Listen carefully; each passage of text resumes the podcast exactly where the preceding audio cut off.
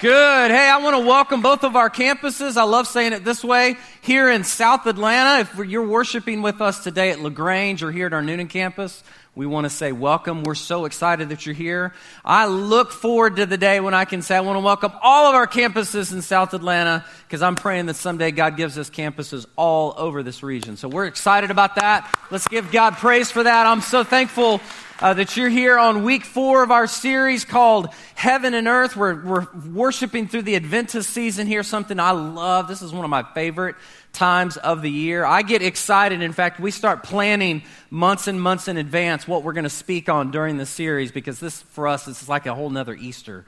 And so I'm glad that you're here. Hey, I want to tell you something really cool. Next week, we celebrate Jesus' birthday. You got to be excited about that, right?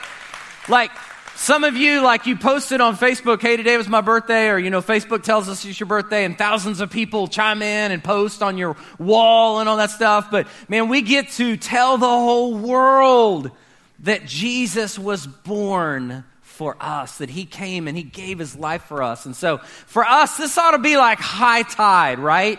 As Christians, this ought to be our time. We shouldn't be stressed out. And I know none of you are stressed out, right? Like no one here in this room is stressed out. Y'all are so laid back, right? You're looking at your neighbor right now going, bro, I got to wrap some presents when I get home, okay? And I just want to say to you, if you're last minute wrap the present person, I will pray for you, but I cannot assist you in that because I'm horrible at wrapping a present. In fact, if I wrapped a present for you, you would say, what a horrible gift, okay? But I am so glad that you're here today. We're in week four of our series called Heaven and Earth, and we're looking at worship through the lens of Christmas. Right. This is a great time to be thinking about and talking about worship.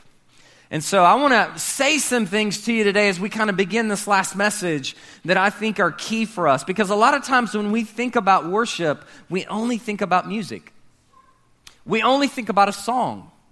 And sometimes we miss the greatest moments of worship. And today I think we're going to see one of the greatest moments in all of Scripture of worship. So, this is not only the week that we celebrate Jesus' birthday, but this is one of my favorite weeks of the year. This is Capital One Bowl Week. I hear the women cheering.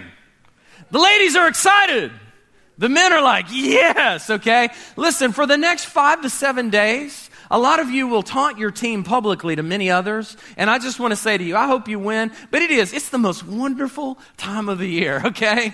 And we're going to celebrate and we're going to have a great time, but think about it this way. When we think about bowl games and we think about football, I was watching like a game the other day, and I noticed that, uh, that some people were really doing good at worship. In fact, I want to make this statement. We were designed to be great worshipers. Do you realize that?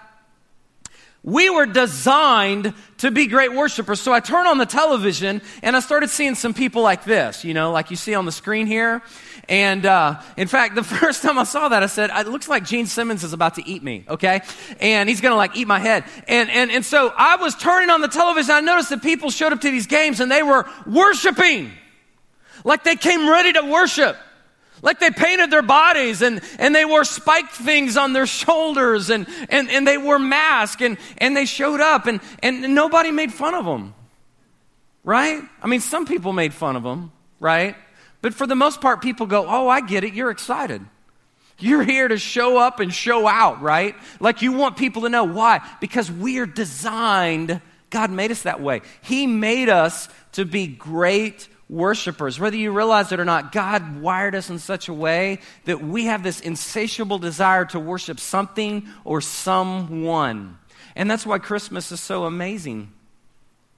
Because at Christmas time, many times we learn about worship of God before we even know who God is. I mean, I remember going to a little church when I was younger, and our parents would always take us at Christmas and at Easter. We were one of those families, right? You would see us at least twice a year, three times if you were lucky. And, and so we walked into this church, and they're singing songs like Away in a Manger. And I went, What? Somebody had a baby in a manger? Like, was there no hot? You know, I didn't even understand it because before we can even understand God, we hear songs that talk about worship to God. Why? We're designed to worship. It's the way God made us. In fact, I, I don't know if you know this story or not, but there's one moment in Scripture where this guy named Moses, he went up on the mountain to get the Ten Commandments. And while he was up there meeting with God, The people back there said, Hey, Moses hasn't come back in a while, and we really need to worship. So what did they do? They got together and they began to melt down gold and, and they put this gold in the shape of a calf and they made a golden cow. I mean, you talk about some Chick-fil-A. All right. They made some golden cow and, and they laid it out and they started worshiping a golden calf. I mean, we have this insatiable desire to worship something. And, and then the Bible says Moses, he came down off the mountain and, and you know what he said? I mean, he walked down and he saw those people worshiping a golden cow and he said, Holy cow! No, that's not what he said. He's like, What are you doing? What are you doing? Because we all have something inside of us that wants to worship something. And here's the thing I've learned about worship we always bring our best to what we worship in life. Have you ever thought about that? We bring our best and we don't even calculate how much it cost us. Like if you've got a favorite football team, man, you don't mind dropping 40, 50, 60 bucks for a sweatshirt. Why? Because you love your football team. And I think uh, parents, we get this, we understand this. When you have a kid, man, some of you grandparents, you will spend enormous amount of money on your grandchildren right?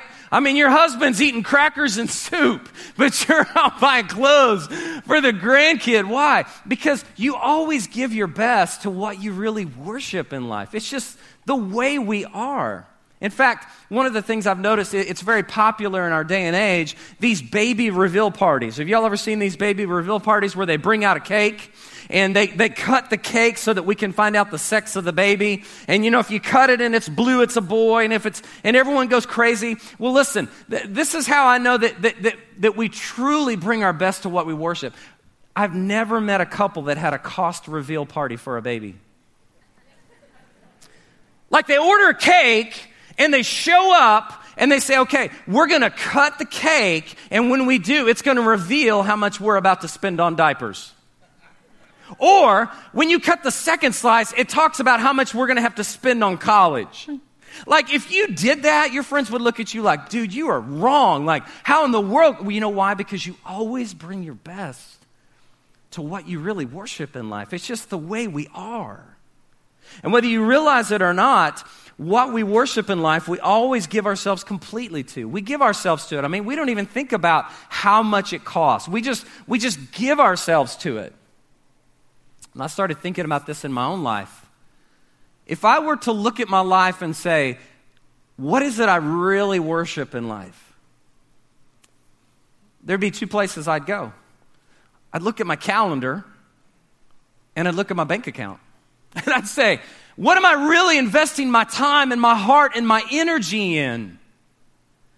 And where am I investing my resources? Because that really reveals, in fact, listen, what we worship in life what we worship in life, your calendar and your bank account always reveals what is first and most valuable to you. This is so important to me. This is first in my life. My kids are first. Like I spend time with them every week. Some of us, we get up every week and we say, I'm going to set aside time to go be with my wife or my girlfriend or my boyfriend. Why? Because it's important to us.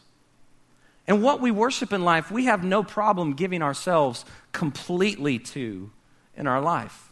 So there's a story. It's in the book of Matthew, chapter 2. If you have your Bible, turn over there. If you have the Bible app, bring up your Bible app, all right? Text your friends and say, This is the coolest guy I've ever heard speak in my life, okay?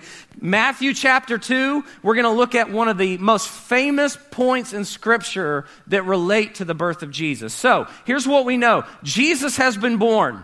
He is coming to the earth. God sent his only son, Jesus, and, and, and literally, he was born in a manger. And they believe that this moment probably didn't happen maybe the night of Jesus' birth. It may have happened a few days later, even a few weeks later. But listen to what the Bible says happened. Verse 1 of chapter 2, Matthew, it says, After Jesus was born in Bethlehem in Judea, during the time of King Herod, Magi from the east came to Jerusalem and asked, Where is the one who's been born king of the Jews? We saw his star when it rose, and look what it says. We've come to worship him. These guys were looking to worship Jesus. Look at verse 3. When King Herod heard this, he was disturbed, and all of Jerusalem with him. And when he heard, or when he had called together all the people's chief priests and teachers of the law, he asked them where the Messiah was to be born. And in Bethlehem and in Judea they replied, For this is what the prophet has written. But you, Bethlehem, in the land of Judah, are by no means least among the rulers of Judah, for out of you will come a ruler who will be shepherd, who will shepherd my people Israel. We read the story, and the moment you read the story, you have to realize there's certain people in the story that we got to understand who they are so we understand why the story is important. So the Bible says these magi, they're coming from the east and they came to worship and they encountered this guy named Herod. So who was Herod? Herod was this de facto leader. That means that he was kind of appointed by the government, but he wasn't the people's choice. So I don't know about you, I still think we live in one of the greatest countries of the world because we get to choose the leader of the free world. But back in those days, they would literally, uh, depending on political reign or different things with kings and kingdoms, they would appoint people and they would say, I want this person in power because this person will be a yes man for me. And so, man, Herod was definitely a yes man for the government. He was a de facto leader. He was there by position, but his influence was just really, really waning. And the Bible says that Herod was so messed up by the birth of Jesus that when the Magi came looking for Jesus, something happened to Herod. Think about it. They weren't showing up saying, Where's Herod? We want to worship Herod. That's what Herod would have wanted. Instead, they showed up and they said, Where's Jesus? We've come to worship Jesus. You see, where it got really crazy for him was this. He had three children. Two of them he killed early on because he was afraid that they were going to dethrone him. And then when his third child was born, he found out that he had another child. He went and found that child and he killed it too. He was messed up in the head. And he was so worried about this baby Jesus that the Bible and history tells us that he literally said, I want you to go out and kill all the males born. He told the whole guard, the whole land, I want you to kill every single male baby boy. Now that's crazy. I mean, that's like that's like a few fries short of a happy meal crazy, right? Like that serial killer crazy. And that's who Herod was. He was just a crazy man. And then the Bible tells us about this guy or these people known as the Magi. We typically, in, in, our, in our vernacular, we talk about the three wise men, but the truth is we don't know if there were three of them. We think there were three because there were three gifts. But that's just folklore. There could have been nine, there could have been 16, there could have been four. I know that really messes up your Christmas songs, by the way. And I apologize, but I didn't write the story, right? I'm just telling you the truth. But these magi, they were wealthy people. In fact, they were people who were seeking out something. They were looking for something they hadn't found before. And although they were wealthy, they were also astrologers. Many times they would look to the stars to try to figure out the answers for their life. And the truth about them is this God, believe it or not, this is crazy. God was using them. God was using them to point others to Jesus. See, here, here's the thing I want to tell you. We said this in week two. God always reveals his glory because he wants us to know who he is. The whole reason that the glory of the Lord shone around them and that God showed up in that moment and he, he came back to earth and, and we saw God in all his fullness is he says, I want you to know me. And in this moment, these magi, they probably came from somewhere near the Israel Iraq area. They were seeking out Jesus. I mean, they were wealthy astrologers. I mean, they believed in science. They did. All right? Some of you just relax, okay? He's like, they're showing Nacho Libre at church. That's right. They believed in science, okay? The truth is this they were looking for something they couldn't find anywhere else. You know, I think about that and I think how God always finds a way to show people who He is. You realize that the Bible says since the creation of the world, He's been revealing Himself to people? I mean, Romans 1:20 says, "For since the creation of the world, God's invisible qualities, his eternal power and divine nature have been clearly seen, being understood from what has been made, so that people are without excuse." What does that mean? Through everything, you know, we're doing this series called Heaven and Earth. Through everything that God has created in all of heaven and all of earth, he has revealed himself to man. He says, "So man is without excuse." People say to me all the time, well, what about the person who lives out in the bush or in the jungle and they never hear the name of Jesus? And, and the truth is, God's revealing himself. And I just find it funny that in this moment, God was revealing himself to a group of scientists. And here's what that proves to me, and here's what that should prove to you. We're all searching for something worth worshiping in our life. Did you hear that? We're all. Every one of us. See, the, one of the reasons I love this church is because you can come here and you don't even have to be a Christian yet. Like, you don't even have to follow Jesus yet. You can come here and, and spend time learning about the God of creation and how He loved you and how He wants to have a relationship with you. And, and, and we're not afraid of your seeking, we're not afraid of your questioning. And neither is God. Because every one of us, have something in us, when we find something worth worshiping, that search ends in us. We're all searching for something worth worshiping. It's how God made us. It's how he designed us. And, and the cool thing about that is God gives us this amazing promise. I mean, it's, it's in the Old Testament, but he said it to the prophet Jeremiah. He said, And you will seek me and find me when you search for me with what? All your heart. God's not afraid of your questions today. Listen, you may be here checking out Jesus, trying to figure out, do I even want to follow God with my, do I want to give Jesus my life? Listen, we're cool with that. Stay as long as you want, ask all the questions you want. Because the search is real, but when you find something worth worshiping, your search ends. These men, that's what happened to them. And it's kind of a messed up story when you think about it because look at it this way there's a group of scientists looking for Jesus, there's a crazy king named Herod wanting to kill Jesus. And then there, there were the religious leaders, and they wanted nothing to do with Jesus. They knew he had been born, and they weren't seeking after him, which I find to be really funny. Religious people don't always want Jesus. But these men, their search was real. Look what it says in verse 7. Then Herod called the Magi secretly and found out from them the exact time the star had appeared. And he sent them to Bethlehem and said, Go and search carefully for the child. As soon as you find him, report to me so that I too may go worship him. He didn't want to worship Jesus, he wanted to kill him. Verse 9 After they had heard the king, they went on their way. Look what it says. And the star they had seen when it rose went ahead of them until it stopped over the place where the child was. And then look at verse 10. When they saw the star, they were overjoyed. You know, we're talking about worship, right? What we love in life, we worship. What we love in life, we give our best to. We don't calculate the cost. Listen, these guys had searched for something they couldn't find in science in and of themselves. And when the search ended, look what it says they were overjoyed. Now, I find that funny because in this season we're in, the last four or five days, I was out shopping yesterday. I didn't meet a lot of overjoyed people. Like I was in line at Starbucks the other day trying to get one of them Christmas lattes. People were not overjoyed.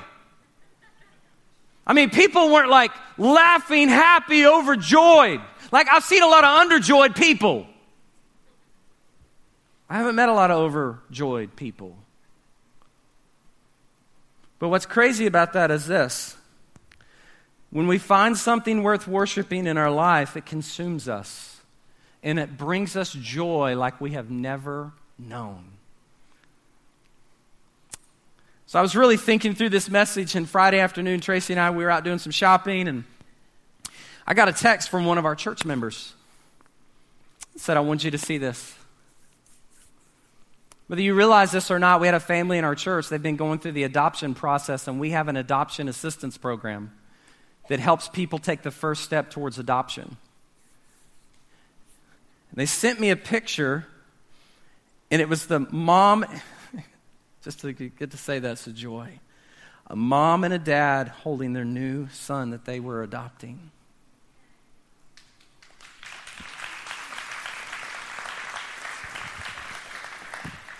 And at that moment, the Holy Spirit said, You want to know what overjoyed looks like? Look at their faces. Look at their faces. I mean, I was trying to look at the baby like, oh, he's cute, man, but a beautiful kid. But then I wanted to look at the mom and dad because I wanted to get a picture of what overjoyed looked like. Because when you find something worth worshiping in life, it consumes you. and when you find it, oh man, it overjoys you.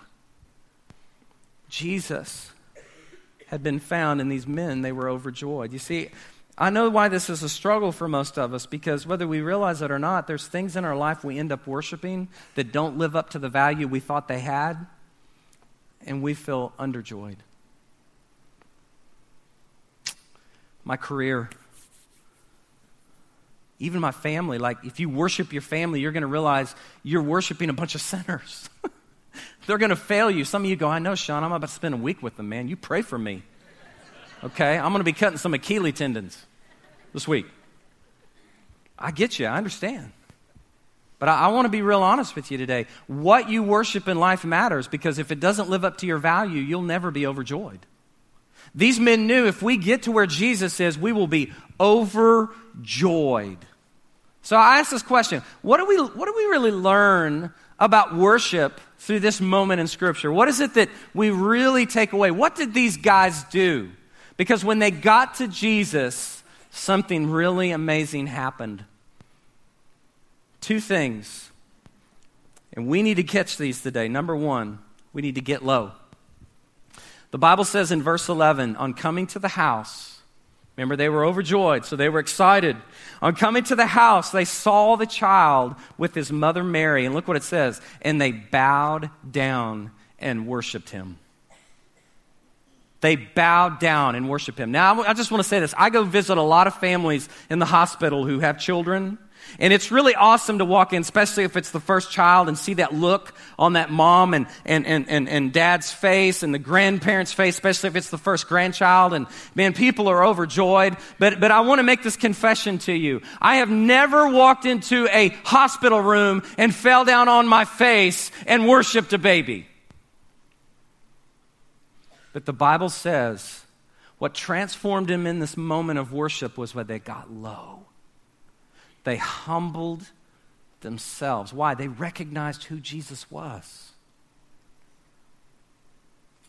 See, humility always precedes real worship.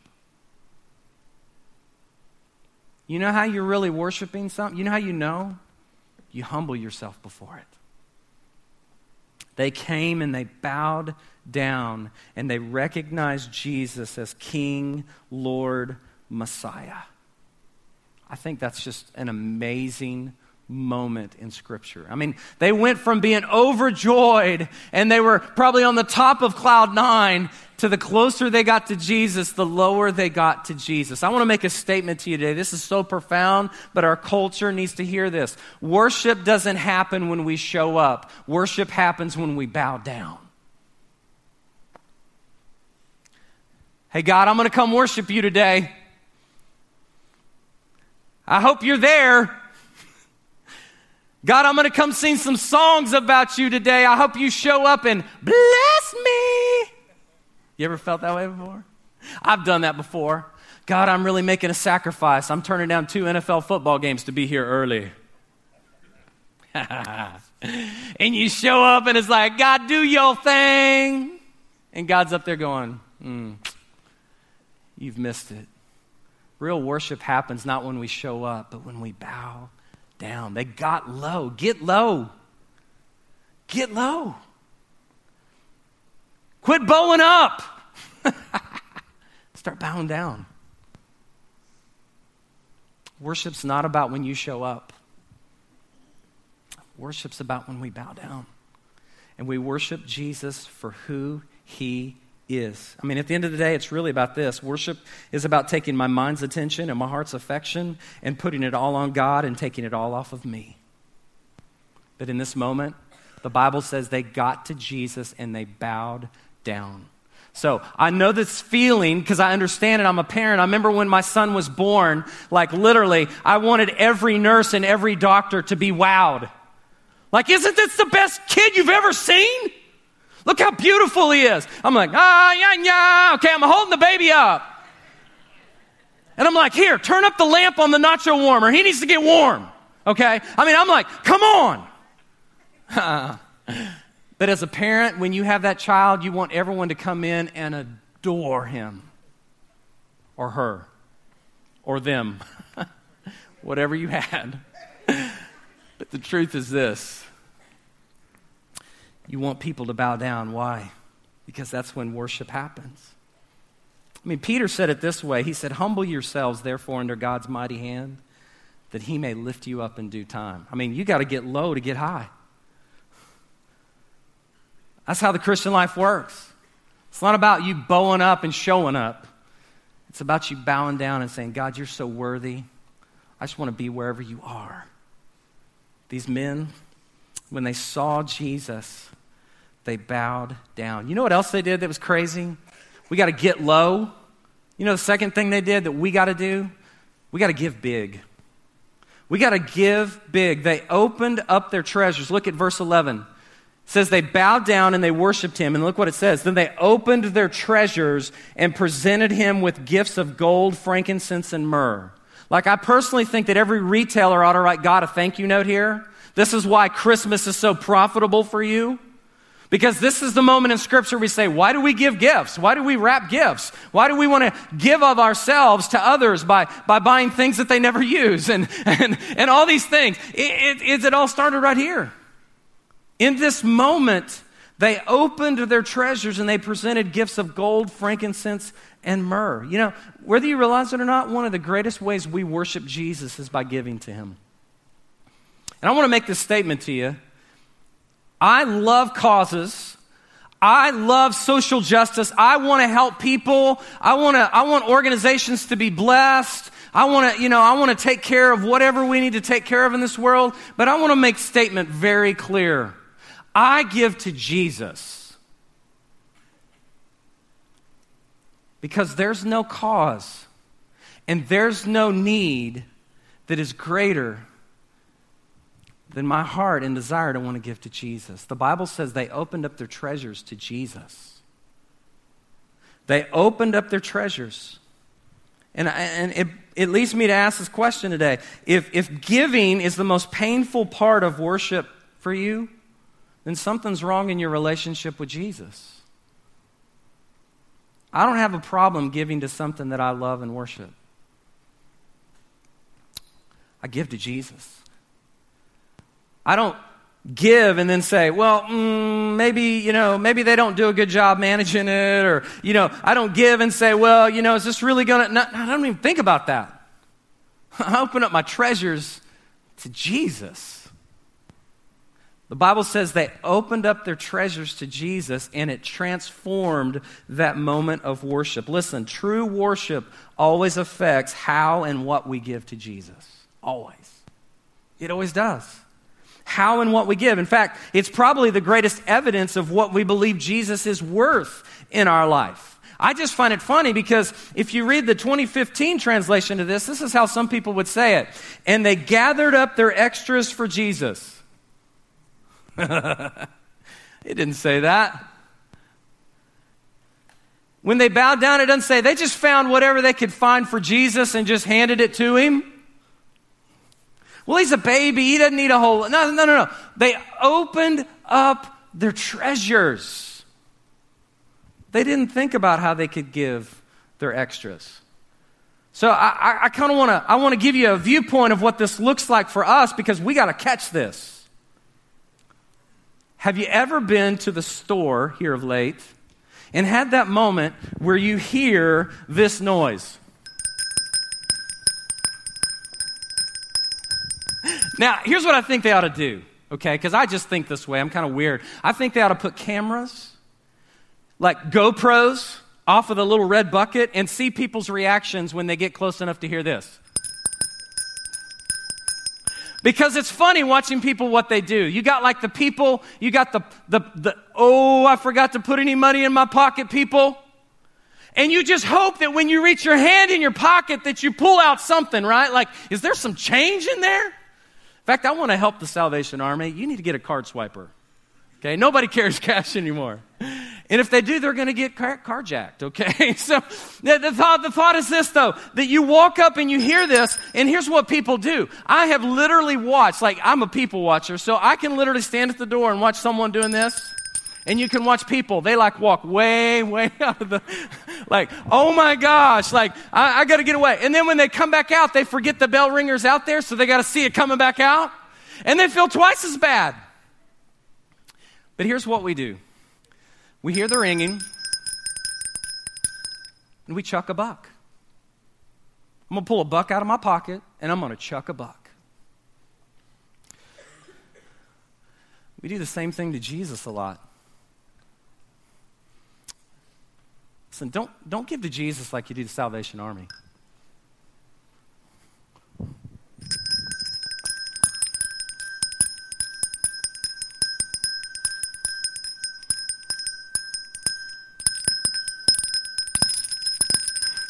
See, some of you come to worship and that's all you hear. You're like, oh, they just want my money. Stupid bell ringer. so here's what's crazy. Whether you realize it or not, God knew we would struggle with that. So here's how He wired us. They did a recent survey last year, November 2014. Listen to the name of this survey Why You Feel Bad Every Time You Ignore the Salvation Army Ringer.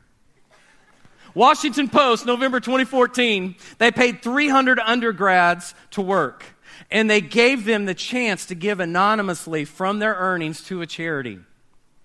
Here's what they found. Those who gave a lot, 50% of their earnings or more, showed statistically significant boost in positive emotions like happiness and pride. But those who gave less than 50% or not at all actually felt a little worse after the experiment.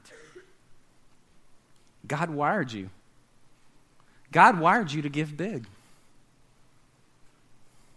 That's just crazy to me how God knew that. Here's what they here, here was the deductive reasoning they led to. People who give more are happier overall.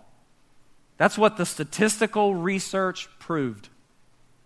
These men they came and they opened up their treasures to Jesus. I want, I want you to see what they gave. So let, let, let's see what they gave. First, they gave gold, which was a sign of his royalty. They gave gold. They were saying, Jesus, you are king, you are Lord. I mean, it's, it's not about what you give. Sometimes it's about how you give, and sometimes it is about what you give. Not how much, but what you give, right? These men came and they brought gold because what they were saying is, Jesus, you are the King of kings and you are the Lord of lords.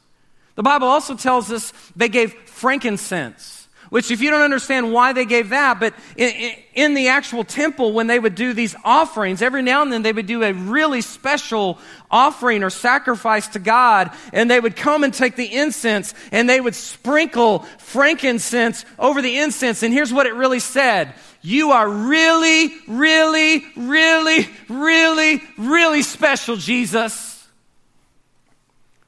And then the Bible says they brought myrrh which was a sign of his humanity. Jesus, you didn't just come so that we could worship at your feet, you came to give your life. And now I want to bring some of the best that I have, and I want to give it to you because you're going to give your life for me. They opened up their treasures. I mean, think about it. What would really happen if we opened up our treasures to God? What would really happen if we begin to bow down more than bow up? Here's what would happen our worship life with God would be transformed. So I want to ask you a very, very important question today. Because I think if you ask most people this question, I know how they would probably answer it. We think about Christmas in terms of the gift that God gave to us. Think about it. You hear people say, uh, God gave his greatest gift to all mankind. And I know many, many people who would say, Oh, I want that gift. Like, I want to receive that gift of Jesus.